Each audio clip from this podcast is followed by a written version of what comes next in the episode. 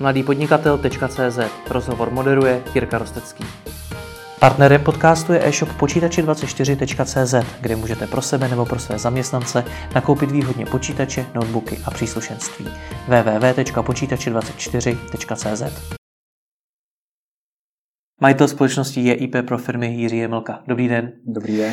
Já jsem četl, že pomalu ale jistě odchází ta generace porevolučních podnikatelů, kteří začínali podnikat ve svých, dejme tomu, 30-40 letech a že začínají postupně řešit, kdo ty jejich firmy převezme. Já si to ve svém věku neumím moc dobře představit. Jak citlivý téma to pro ty podnikatele je? Přiznám se, že si to taky úplně nedokážu představit ve svém věku. Nicméně zkušenost je taková, že se s takovými lidmi setkáváme. Můžeme zase hned říct konkrétní příklad. Majitel firmy, která má zhruba půl miliardy, 70 let a nevím, si říct, že problém je, nebo jak to nazvat, ale skutečně je to o tom, že ten člověk v podstatě ani, ani nechce odstoupit. Jo? On hmm. sice avizuje a, a jasně garantuje to, že e, ten čas už nazrál, aby odešel. Na druhou stranu, eh, když odhlédneme od toho, co říká, podíváme se na to, co dělá, tak eh, jasně demonstruje to, že v podstatě nechce odcházet. Jinými slovy, já si dovedu představit, že pro eh, velkou část tady těch lidí je skutečně velmi hlavně vnitřně a psychicky náročné hmm. se pustit toho kormidla nebo, nebo řekněme opustit to svoje dítě, které budoval celý svůj produktivní věk, 20-30 roků Dovedu si také představit to, že většinu posluchačů eh, z mladého podnikatele se tady toto vůbec netýká. Na druhou stranu ten čas jednou přijde a je opravdu obtížné se potom ze dne na den s tím nějak vyrovnat. A o to víc je složitější připravit celou firmu na to, hmm. aby takováto eh, záležitost, takový proces eh, vůbec proběhl, pokud možno bez, bez komplikací. Jak řekl jeden, jeden známý, který teda už je v té fázi, kdy firmu předal, vybudoval správní radu, tak eh, říkal, eh, já jsem se snažil odejít rychle, pro něho bylo někdy v 50, měl 56, 60 roku, já jsem se snažil odejít strašně rychle, abych to stihl ještě dřív, než začnu senilnět, protože pokud se stane to, že, že už jsem v tom takovém rozvláčném eh, přístupu k životu a k firmě, tak se taky může stát to, že se mi prostě odejít nebude chtít a pak to bude pro všechny jenom, jenom hodně, hodně těžká situace.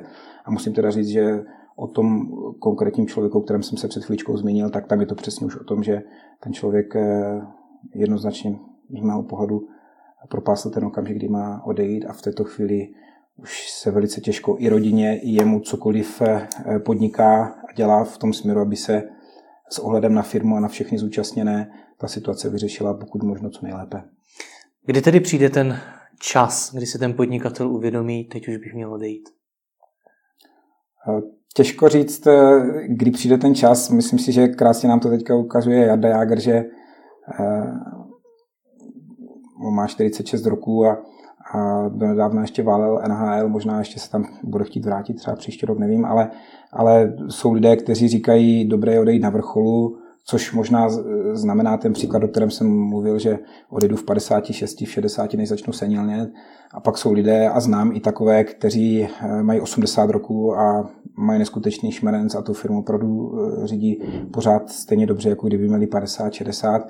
Konec konců i Warren Buffett a celý ten slavný eh, management Berkshireu, tak ten v podstatě se pod 80 let nedostane. Že? Takže je to určitě situace od situace. Já bych mohl říct sám za sebe, jak, jak jsem nad tím přemýšlel, proč se setkávám s těma klientama a těma firmama a jejich příběhama, když ti majitelé zrovna zrovna třeba přešvihnout, kdy mají odejít, tak já to mám celkem jasno, že eh, bych chtěl zrovna tak, dokud budu mít ten zdravý rozum, to včas předat a posunout se opravdu do takové té možná důstojné eh, pozice toho, toho v té radě starších, který opravdu jenom, jenom z nadhledu eh, řídí nebo kontroluje tu firmu, ale ten výkonný management, rozumíme statutární orgán firmy, jednatel, předseda představenstva, to si myslím, že by měli dělat mladší lidi, než, než kteří mají, já nevím, 70 roků. Takže není nějaký konkrétní věk, kdybyste řekl podnikatelům obecně, teď už se začněte připravovat?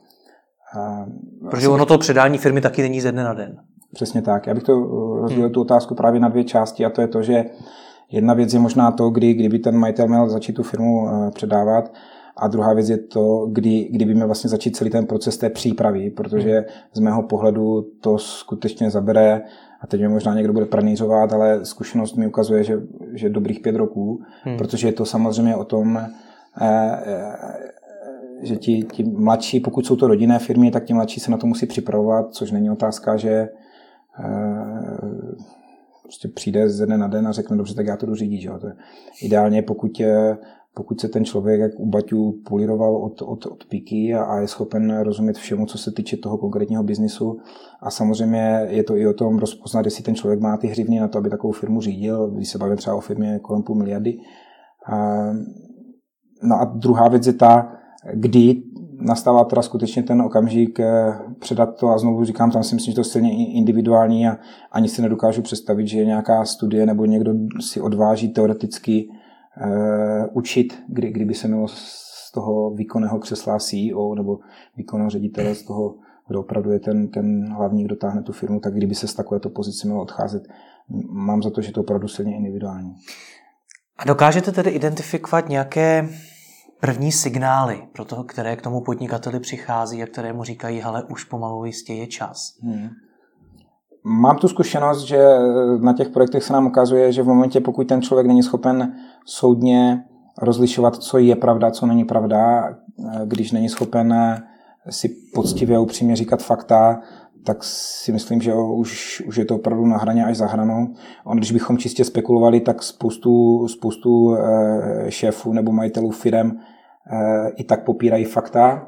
A Já jsem to chtěl namítnout. No. Pak, pak, je to otázka, jestli by okamžitě neměli, neměli třeba odejít, a, ale bohužel víte, to když majitelé firm nebo šéfové popírají fakta, tak ono se to stejně dříve nebo později nějak projeví na, na fungování celé té firmy, ať už ve finanční eh, oblasti, anebo i v prachobyčejné fluktuaci, protože spoustu hmm. lidí eh, nejsou ochotní si nalhávat do kapsy.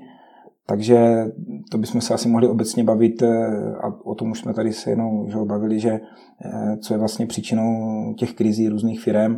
A určitě jedna z těch věcí je to, že že ten, ten šéf na té úrovni N0, ten nejvyšší, tak, tak nemá schopnost eh, opravdu pojmenovávat věci tak, jak jsou a mít tu zdravou sebereflexi, protože v tom je obrovská síla při řízení firmy, když se eh, rozhodujete podle eh, možná někdy až drsných pravdivých faktů, ale právě protože si je pojmenujete, tak můžete potom s věcmi něco dělat. Že? Pokud si nalháváte, že můj finanční ředitel je skvělý, protože to můj kámoš a dělali jsme spolu 20 roků a přitom jasně se ukazuje, že roční uzávěrka nebo, nebo to, jakým způsobem vede lidi a, a jak je demotivuje, to jsou konkrétní fakta, která ukazují to, že prostě ten člověk není na svém místě. No. Takže bych to asi viděl takhle. No. no a jsou tedy, no, přijde ten čas ve chvíli, kdy si to ten podnikatel tohle všechno, o čem mluvíte, že třeba přestává ignorovat fakta a podobně, Dokáže on si to sám uvědomit? A nebo musí přijít nějaký reálný problém, který mu řekne, ale ty už to děláš blbě, jako je třeba ta fluktuace lidí? Hmm, bych možná začal z, z nějakého empirického pohledu, že existují jasně studie, které mimochodem zejména v rodinných firmách eh, dokazují, že generační výměna se ve valné většině případů neobejde bez zkušeného mediátora, který hmm. je schopen tady takovou tu situaci eh, zvládat v podstatě běžně. Eh, jinými slovy, musí přijít někdo zvenčí, třetí strana, kdo pomůže jak tomu z té starší generace, kdo odchází, tak k tomu, kdo přichází z té mladší generace, tak pomůže celý ten proces překlenout. Takže asi tak. Jde mi o to, jestli ten, na čem to ten podnikatel pozná reálně. Jestli prostě dneska, když se na nás bude dívat třeba 50-letý podnikatel a bude ho ve firmě trápit fluktuace lidí, tak jestli si má říct a sakra. To je známka toho, že bych měl začít řešit, kdo mě nahradí. Eh, tak eh, vzhledem k tomu, že eh, ten člověk zcela jednoznačně tu firmu zná a pokud je evidentní, že mu to dřív klapalo hmm. a teďka najednou se zvyšuje fluktuace nebo klesají tržby nebo cokoliv eh, jiného, eh, špatná komunikace, atmosféra uvnitř firmy, tak si myslím, že to jsou indicie, které jednoznačně ukazují na to, že něco je jinak, než, než Eh, já nevím, třeba před třema, pěti, deseti rokama. A teď je samozřejmě na zvážení, jestli to je to, že ten člověk už jak si přesluhuje hmm. a už tomu nedává nedává to, co by měl, anebo jsou tam ještě jiné příčiny vzniku tohoto stavu. Zase bych se vrátil k tomu základnímu. Pokud ten člověk je k sobě pravdivý, tak si myslím, že moc dobře ví, jestli tomu dává to, co ta firma potřebuje, aby fungovala zdravě a měla šmrc. Jestli už ho to nezatěžuje natolik, že se cítí skutečně vyčerpaný fyzicky, psychicky a asi bychom se tím pádem vrátili znovu k té, k té pravdivosti toho, že eh, to je ten základ, aby, aby si to ten člověk rozmyslel. Bohužel eh, zase zkušenost ukazuje, že často ti, tito lidé jsou tak aktivní, což je pochopitelné, makají na svých firmách, takže ono to prostě vezme kus života. Tak eh, bohužel oni nemají často čas se zastavit a právě si to v klidu jak si vnitřně prožít, o čem to vlastně v této chvíli je, tím, že jsou pořád v té operativě a často tím pádem ani nechtějí vidět eh, eh, to, že skutečně ten čas, čas nastal. No. Eh, pravda je taky taková, že zase obecný známý fakt, že, že ty mezigenerační mm, procesy v rámci těch malých středních firm doslova do písmene přežívá jenom jedna třetina hmm. společnosti, takže to ukazuje jasně, že že se zatím asi nikomu úplně přesně nedaří s tím poprat tak efektivně, aby, aby to bylo třeba naopak, že dvě třetiny eh, se podaří a jedna třetina se nepodaří. Jinými slovy, eh, bavit se o tom, jestli ti majitelé firm dokáží to rozpoznat, nebo bavit se o těch příčinách. Ty příčiny si myslím, že Eh, bychom asi těžko dokázali zase vyjmenovat jedna až deset, co jsou příčiny, že toto mi ukazuje, že já jsem ten, ten problém a že bych měl odejít, hmm. že bych měl odejít z firmy. Musím teda říct, že to bychom se asi minimálně u, u poloviny našich klientů, byť eh, vím, že to je veřejné video, tak bychom se taky museli bavit o tom, jestli ti lidé i ve 40 a v 50 jsou eh, na svých místech nebo nejsou. Protože, a teď to není samozřejmě nic proti, proti podnikatelům, je to spíš o tom, že každý máme nějaké předpoklady, k tomu, kam můžeme dotáhnout firmu a ono je mimochodem umění rozpoznat, kdy už eh, ta firma, a měl jsem zhodou dneska eh, jedno jednání, kde ti majitelé na rovinu řekli, jděte, my jsme to někam eh, vytáhli tu firmu, ale vnímáme, že nás přerostla. A to je hmm. perfektní. A ten člověk nemá vůbec 70 ani 60, má 40, 45. Hmm. A pokud chce zajistit to, aby ta firma dál rostla, tak svým způsobem musí najít, kde, kde on má ty silné stránky a tu parketu. A to může být obchodně technický zástupce a pustí do, do čela firmy, do CEO člověka, který je jak ryba v lodě, když řídí firmu, vede lidi, kontroluje čísla a zabezpečuje to, že všichni v rámci procesu mají dělat to, co dělají. Hmm. Vy pomáháte mnoha firmám. Stala se vám už někdy ta situace, kdy jste skutečně šel za tím šéfem a řekl jste, vy jste problém, najděte si nástupce? Staly se různé situace. Samozřejmě eh, i toto se stalo. To, proč jsem se pousmál, je, je ten jeden extrém, který jsme zažili, že v jedné firmě nejmenované eh, jsme dokonce řekli majiteli, že eh, mu dáváme zákaz vstupu do firmy, což je samozřejmě naprosto skandální záležitost. Nicméně ten člověk byl skutečně naprosto geniální technik a naprosto uh, asociální v lidském chování. Hmm. A on si tu firmu táhl dopředu tím technickým řešením těch zakázek a, a, a tou znalostí toho bodu a, a v, jeden, v jeden stejný okamžik ji zároveň stahoval, stahoval ke dnu, protože tak, jak se choval k těm lidem uvnitř té firmy, to bylo něco neskutečného a je teda fakt, že když jsme mu to v rámci eh, vstupní analýzy dali černé na bílém s nějakými argumenty a, a fakty, tak eh, zčervenal, zfialověl, zružověl a že se vrátil ke své vlastní barvě. Já jsem si mezi tím myslel, jestli nás vyhodí zadkem dopředu oknem, nebo co se stane. Hmm. A pak se stalo něco, co jsem si řekl, jak, jak úžasný je, že to, co děláme, opravdu je o tom nebát se pojmenovávat ty věci tak, jak jsou, protože on se na nás podíval a bylo vidět, jak, jak, jak z něho úplně spadla jakási ktíha, kdyby pětitunový balvan zhodil ze záda a řekl, a víte, že máte pravdu. A my jsme skutečně tu firmu potom nastavili tak, že jsme si v rámci eh, toho stávajícího personálu udělali test, kdo, kdo z těch lidí má největší potenciál vést eh, tu firmu jako provozní ředitel. Shodli jsme se na tom, že nechceme tahat nikoho zvenčí, aby jsme nedělali nějaké pokusy a, a ta firma potřebovala v reálném čase okamžitě online fungovat dál. Našli jsme tam účetní, která měla největší předpoklady pro to obstát na pozici provozní ředitelky. A ona skutečně do té pozici, pozice odešla, ten majitel skutečně podstoupil, jezdil tam jednou za týden postupně i jednou za 14 dní na hodinu a všechno řešil jenom přes tu provozní ředitelku mailem, telefonem a řešil se technické záležitosti venku v rámci zakázek.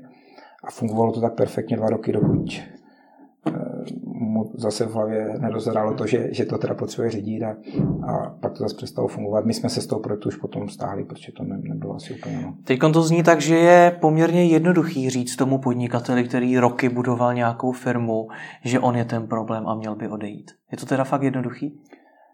Tak eh, principiálně je jednoduché říct cokoliv. Potom, potom, potom vyargumentovat to a dotáhnout to až do, do výsledku a do, do, do toho, že se změní něco, tak to je samozřejmě složitější. A já vždycky těm majitelům firm říkám mimochodem i to, že eh, kdyby si nás najali na to, abychom zjistili, co všechno v té firmě funguje dobře, hmm. tak si myslím, že bychom měli úplně zrovna tak stejný seznam spoustu odrážek, co, co tam funguje a dokázali bychom mu to jeho ego namasírovat, aby se cítil dobře. Nicméně, pokud eh, ten člověk, dobře, jak říkáte, něco vybudoval, ale potom si nás z nějakého důvodu zavolá, co znamená, zjevně tam nějaký problém byl, tak eh, ono něco jiného řídit firmu, která má 50 lidí a něco jiného, když řídíte firmu, která má 50, 60, 100, 200 hmm. a tam se krásně už potom projevuje to v vozovkách, na co ten, který podnikatel má. Jinými slovy, on může, dobrý, on může být dobrý technik a obchodník a on to fakt vyšrubuje na 200, 300, 500 milionů.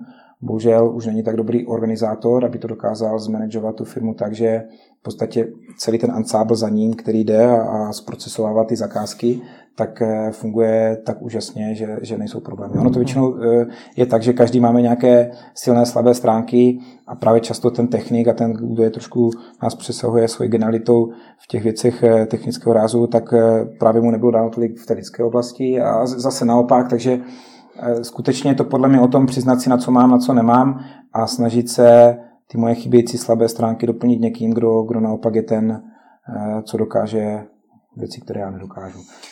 Když už takhle popisujeme, v čem všem jsou nedokonalí ti zakladatelé firem, tak jak vůbec vybrat toho člověka, kterému tu firmu předáme? Komu ji předat?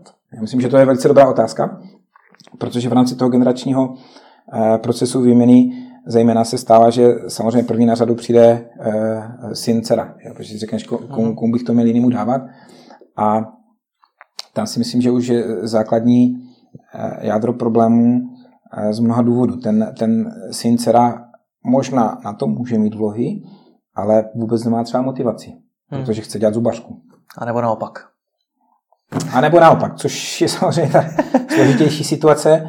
Eh, teďka jsem se setkal s podnikatelem, který mi říká, eh, já mám tři děti a kdykoliv tady děláme nějaké úpravy ve firmě, tak eh, i ti, ti naši maložci dostanou třeba štětku a jde natírat a stojí u něho a říká mu, natíráš si svůj sloup a, a tím spolehá na to, že až, až vyroste, tak za 20 roku eh, nebude chtít za prvé tu firmu prodat a za druhé si bude říkat, že stojí u toho sloupu a bude si říkat, jo, to jsem s tatínkem natíral, to je součást mé historie, to je součást mého života, moje identity takže budu mít naopak tendenci inklinovat k tomu, že, že se budu chtít angažovat. Je to dobrá logika podle vás tohle, nechat děti eh, natírat vlastní sloup? Eh, myslím si, že dobrá logika dělat s dětma spoustu věcí, hmm. protože eh, a tím se dostáváme asi trošku úplně na jiné téma, ale, ale podle mě je velice důležité taky, že eh, jak vidí třeba moje děti svého tatínka, že? tak žena jim může říkat, že makám od rána do večera, ale oni vidí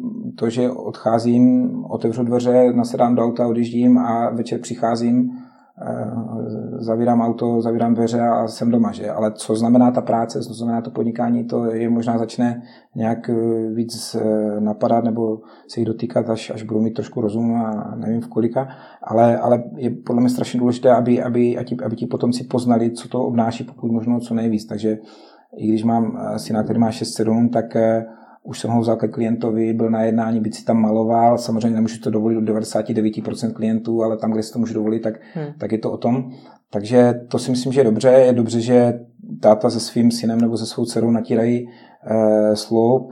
A teď je ale to, to ale. A já říkám, že jak k tomu třeba mám přístup, že to dítě by si mělo samosvobodně zvolit, e, co by chtělo v životě dělat. A pokud mu začnu dávat e, takovéto bych řekl už opravdu silné háčky, hmm.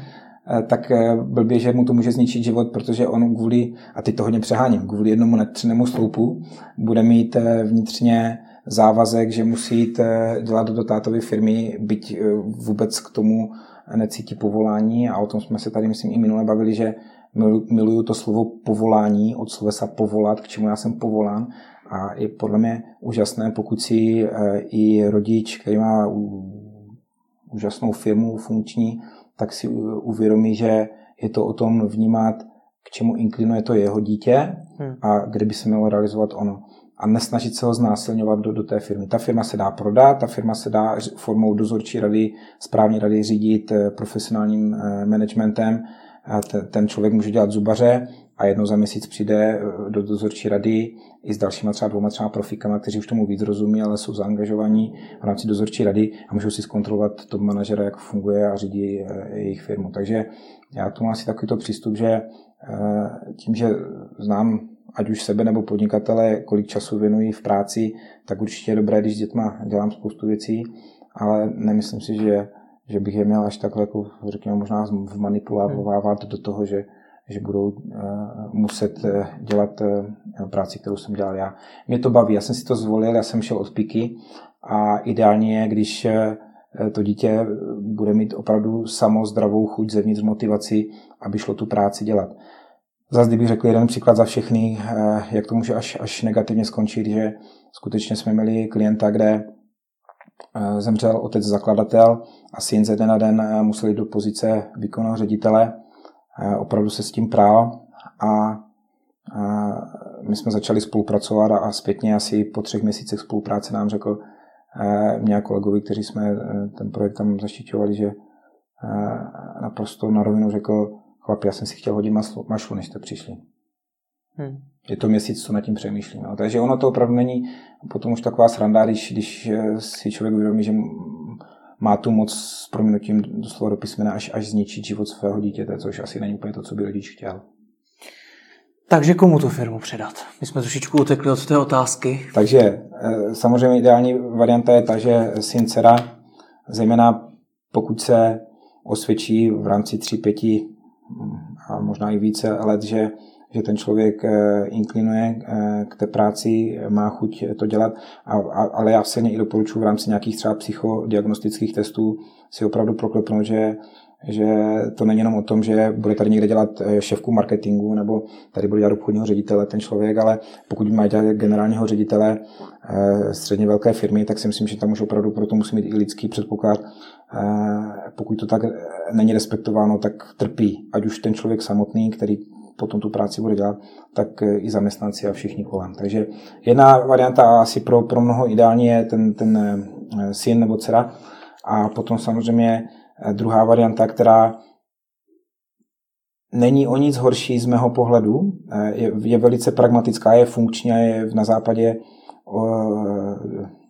jasně vidět, že to funguje a to je skutečně připravit tu firmu na, na profesionální management a vytvořit ať už správní radu nebo dozorčí radu, eh, skrze kterou eh, ta rodina jako taková spravuje tu firmu. Hmm. Takže prof, profesionální najatý management, no, to je druhá varianta. Když se ještě zastavíme u těch dětí, dokáže to dítě, teď už tedy ne dítě, ale prostě ten potomek toho zakladatele, získat ve firmě takovou autoritu, jako ten zakladatel? Není to ten synáček majitele, který nám najednou všem bude šéfovat? Já bych řekl zase z těch zkušeností, je to eh, přesně tak, že eh, často nejdříve toho potomka eh, vnímá ta firma jako toho mazánka, který teda přišel přes toho tatínka do té pozice, na kterou nemá, ale zase pokud ten člověk to v sobě má, tak on si stejně tu autoritu dokáže vybudovat. I když vychází možná z ještě horší situace, než kdyby byl někdo, někdo zvenku, protože ho všichni v první fázi vnímají jako ty si ten, hmm. a vnímají ho přes, přes nějaké prisma toho, že, že je dcera nebo otec někoho. Ale zase, co jsem se setkal s eh, druhou generací, která převzala eh, podniky po svých, eh, po svých rodičích, tak ve většině případů se dokázali ti lidé poprat a obstát v tom, že si obhajili na základě svých vlastních činů a na základě svých vlastních výsledků, tak si dokázali obhájit tu pozici. Nebylo to proto, protože já jsem syn, dcera někoho, tak teď tady budu další 10-20 let fungovat. Oni ti lidé stejně odejdou. Pokud, tě, pokud tě uvidí, že tam nastoupilo nemehlo a zvlášť dneska, kdy, kdy skutečně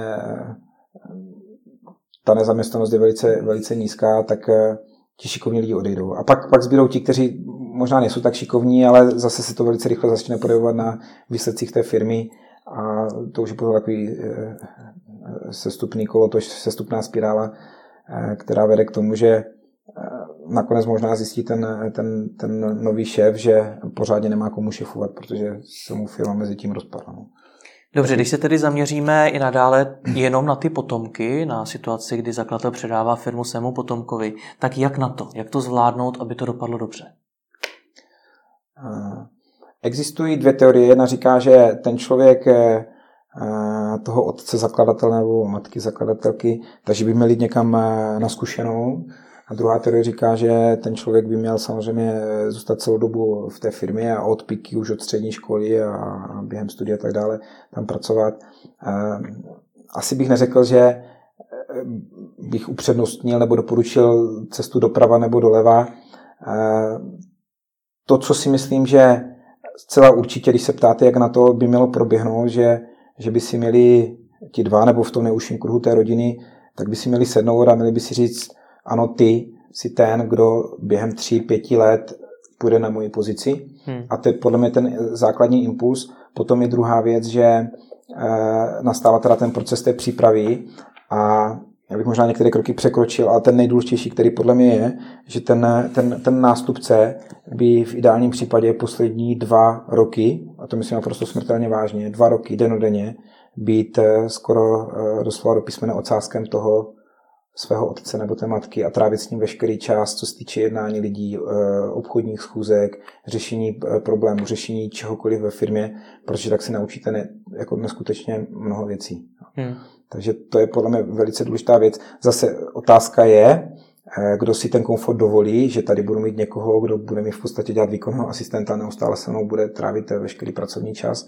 Ale zase zažil jsem firmu, kde to přesně takhle bylo a byl neskutečně plynulý ten proces toho předání. A eh, ano, bylo taky o tom, že eh, ten majitel si vybral v rámci, v rámci těch, těch svých možných potenciálních nástupců člověka, který jednak eh, na to měl potenciál, předpoklady, který to samozřejmě i chtěl a který byl mimochodem všeobecně přijímaný napříč firmou, což je hmm. ideální varianta. Hmm. Pokud je to o tom, že eh, lidé napříč firmou nechtějí, eh, už dopředu avizují, že nechtějí toho nebo onoho do čela, tak samozřejmě je to jakýsi signál, že bych měl možná zvážit to rozhodnutí jestli je správné. No. Jestli hmm. to není o tom, že, jak se říká, mm, že ta myšlenka nebo to přání je otcem toho, toho činu. Těžko se mi to opravdu soudí, protože když si vezmu fakt takového našeho klasického klienta, který jako firma dělá třeba jen 150-200 milionů, má, má tam 40-50-100 lidí, tak si eh, nedokážu představit, že jsem v takové situaci a a mám to předávat někomu jinému než, než svému synovi nebo své dceři. A pokud se to stane, eh, že eh, bych nad tím i uvažoval a ta situace taková byla a ti lidé napříč tou firmou mi budou jasně dávat najevo, že, že toho syna, tu dceru ne, tak mimochodem je to obrovský balvan, který dáváte na, na bedra toho svého potomka a může to být fakt celoživotní schizma, které v lepším případě dopadne tak, jak jsme se před chvíličkou zmínili, že ten člověk jenom uvažuje nad tím, že si něco udělá a tak či ona, pán Bůh zaplať, přijde někdo zvenčí, kdo mu pomůže. Hmm.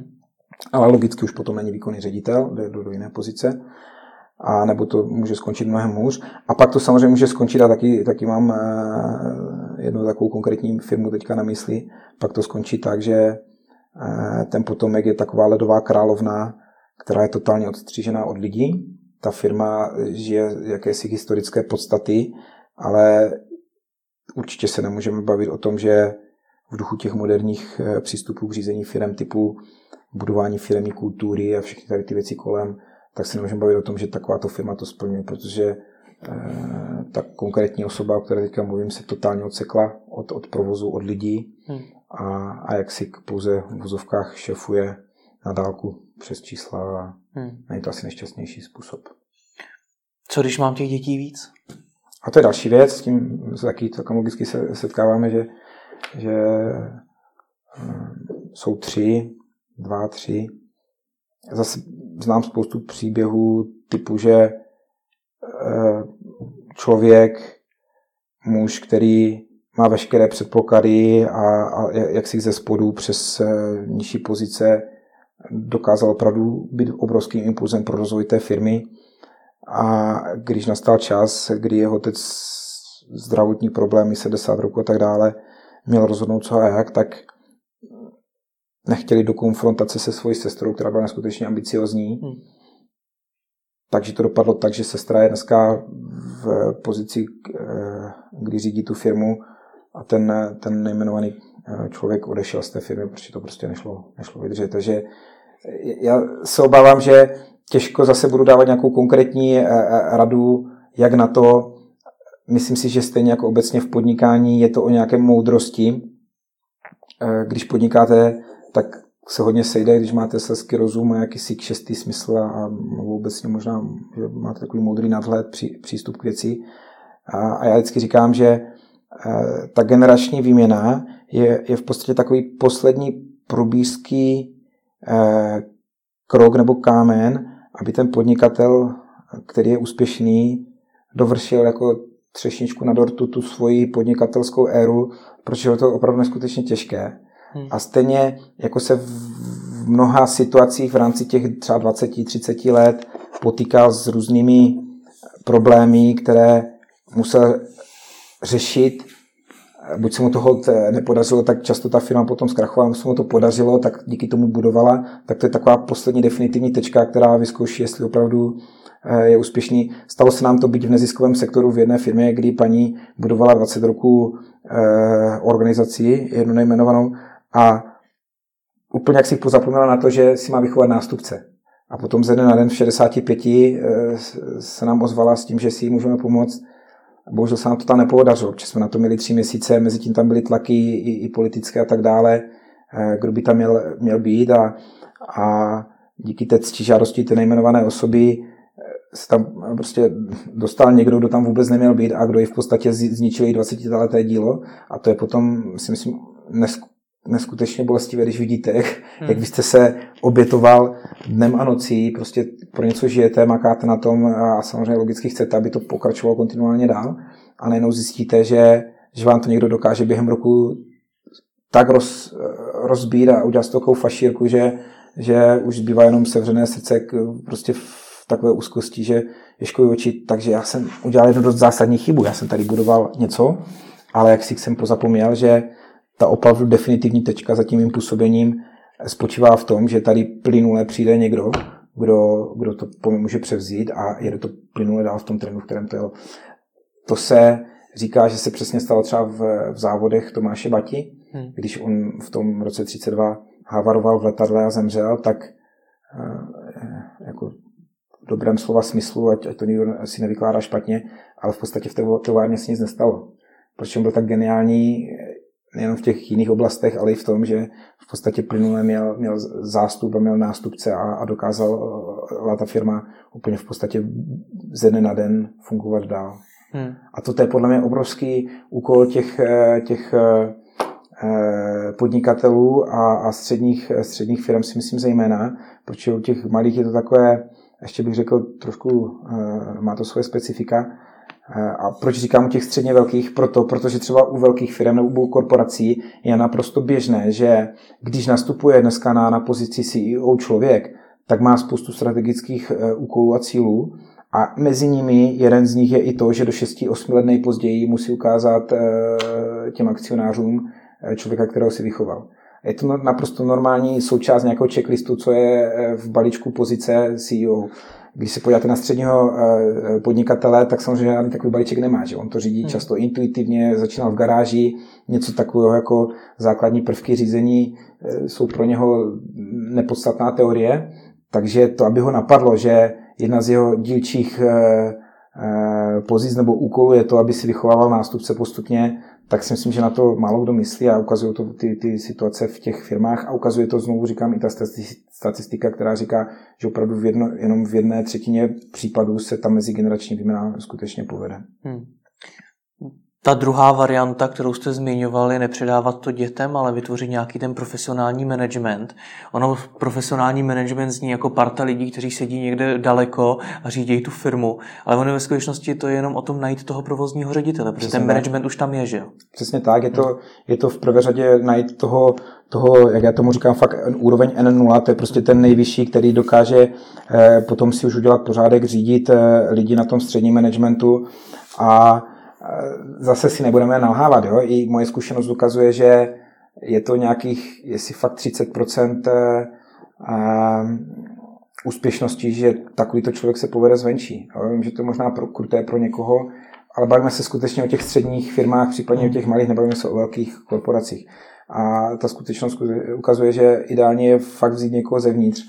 A já to mám hodně rád, eh, eh, poznávat ty lidi v těch středně velkých firmách, protože fakt najednou zjistíte, jako jsem tady třeba říkal, že účetní má potenciál na to řídit hmm. firmu, což je pro někoho naprosto eh, science fiction, ale skutečnost je taková, že ta ženská je tam potom jak ryba ve vodě a to je to úžasný. A fakt na to existují dneska. Já, já říkám, že firmy typu Google a, a, a tak dále, IKEA, tak s náma hrajou trošku nefér hru, protože oni mají zmákou tu personalistiku, oni se opravdu i na základě těch testů, já nevím, jestli jste viděl testy na, na, na přijímacím pohovoru pro, pro Google třeba, hmm. tak to prostě jsou neskutečné věci, takže oni si fakt vyzobou eh, ty lidi, kteří mají největší potenciál a eh, když se na, víte, na co se máte zaměřit, tak víceméně to samé můžete dělat i ve své firmě. No tak počkejte, ale já nejsem IKEA, nejsem ani Google. Proto říkám, na co se mám zaměřit? Že se můžete zaměřit na to i ve své firmě. To znamená, existují, eh, ať už, jak jsem zmínil, psychodiagnostické testy. Můžete si vzít eh, Thomas International nebo Hogan testy nebo prostě jakékoliv jiné, které vám úplně v základu ukáží rozpoložení toho člověka. Je spoustu lidí, kteří na takovéto věci nevěří, protože si říkají, to jsou nějaké testy, co to je za nesmysly. Jo? Hmm. Ale skutečnost zase ukazuje, že když to i tady tomuto člověku dáte, to jsou testy, které často třeba trvají 10-15 minut přes internet. A pak mu dáte ty výsledky, on se na to podívá a teď je vidět, jak mu prostě se postupně vytrácí půda pod nohama, protože najednou zjišťuje, že se dívá na sebe. Hmm. Říkám, tak co, sedí to z kolika procent? Nedostal jsem se pod 80 zatím. hmm A to už vám jasně ukáže, dobře, ty doleva budeš dělat provozního tam někde na, na, na servis, ty doprava budeš dělat eh, někde do, do financí a ty sem budeš dělat ředitele firmy. A to ještě samozřejmě neznamená, že, že když ukážu eh, v rámci těch testů ten potenciál, že, že, že si to sedne, protože tam je spoustu jiných věcí, ať už vnitřní motivace toho člověka, nebo to, nakolik on má know-how, jak, jak pracovat s lidma, nakolik má selský rozum, sebereflexe, eh, prachobyčejné vlastnosti typu důslednost nebo nedůslednost. Takže to ještě neznamená, že, že skutečně hmm. uspěje, ale už mi to ukazuje, s tebou budu pracovat a s tebou, Františku, víš, radši budeme ten sklad spolu řešit. Jo?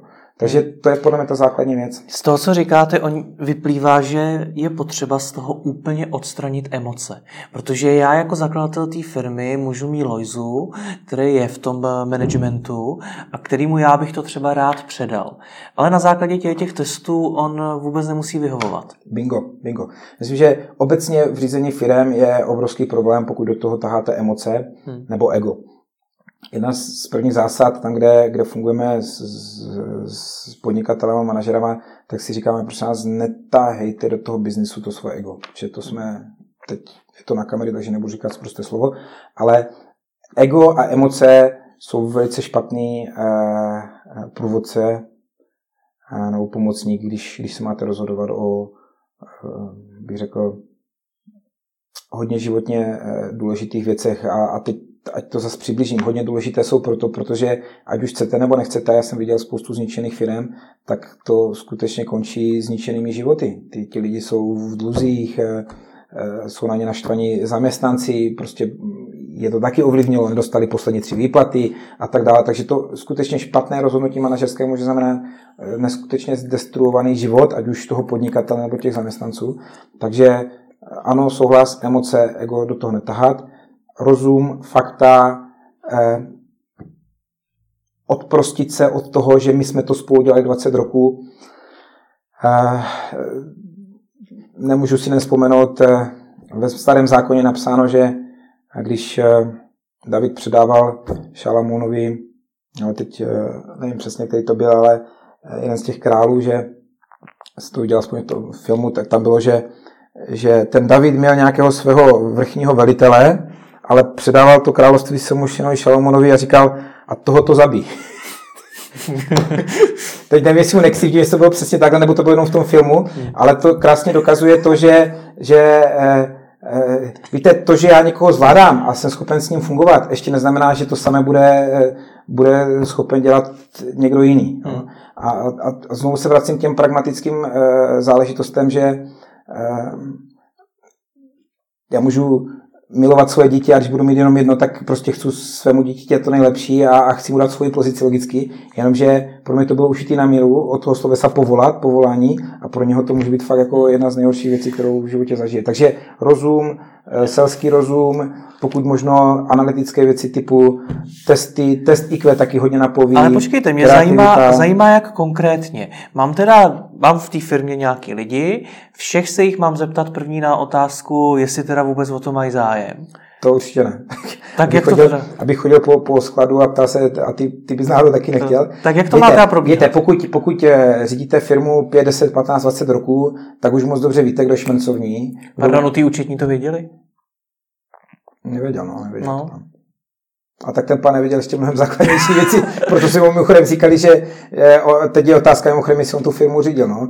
Takže jste mě trošku vzal za slovo, já to beru, OK, ale skutečně pokud řídíte řádně tu firmu, ty lidi znáte trošku hmm. už. E, mimochodem nepotřebujete je IP pro firmy v té chvíli. Hmm.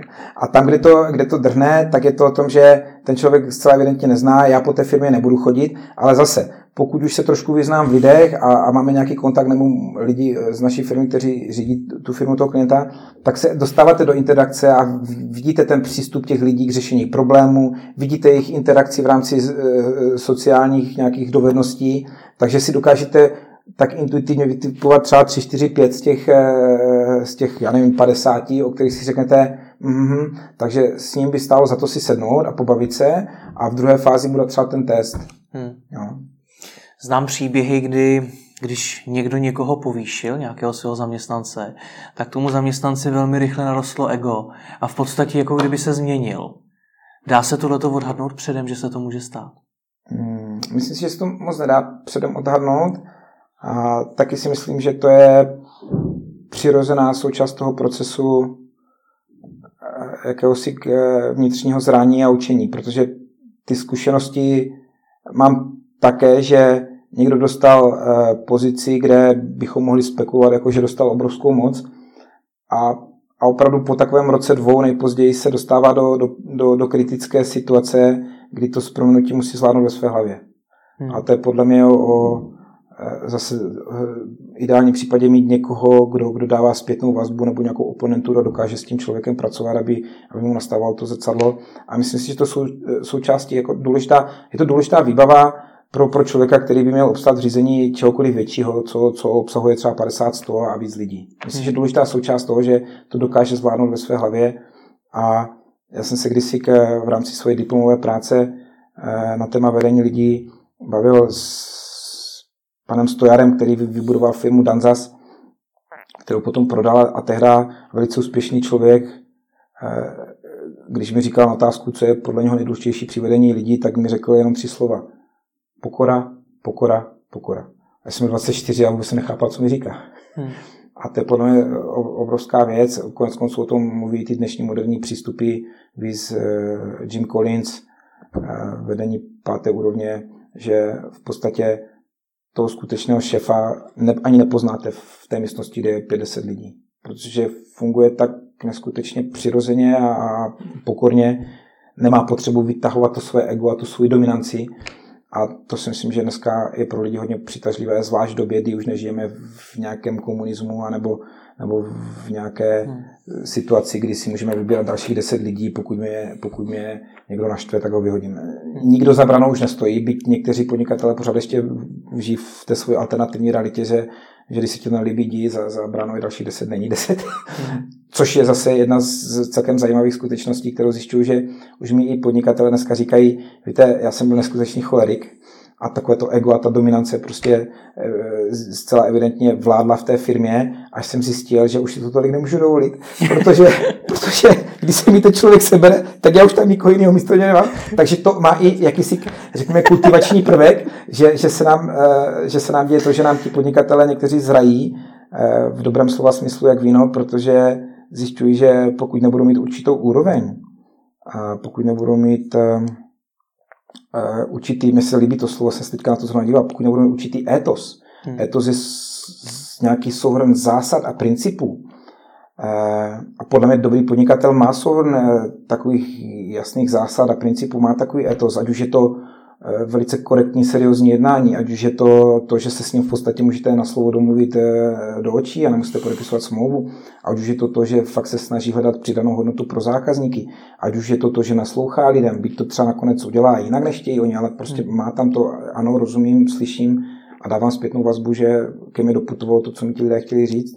A spoustu dalších věcí, tak zjistíme, že opravdu být dobrým podnikatelem je mimochodem neskutečně blahodárné pro okolí a ve finále i pro, pro zemi, pro, pro ekonomiku samozřejmě taky, ale, ale já jsem hodně silný za, zastánce toho, aby, aby rostla velice silná a zdravá eh, třída úspěšných podnikatelů, kteří mají právě ten podnikatelský etos, který pomáhá zvelebovat a, a řekněme, jak si zúrodňovat eh, všechno ve svém okolí.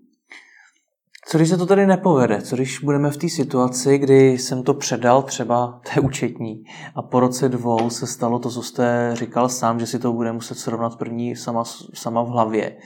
Tak co já jako ten podnikatel, který už je v uvozovkách v tom důchodu, tak co po těch dvou letech mám dělat? Rychle hodit zpátečku. Mám se vrátit zpátky? Ne, dělám si srandu.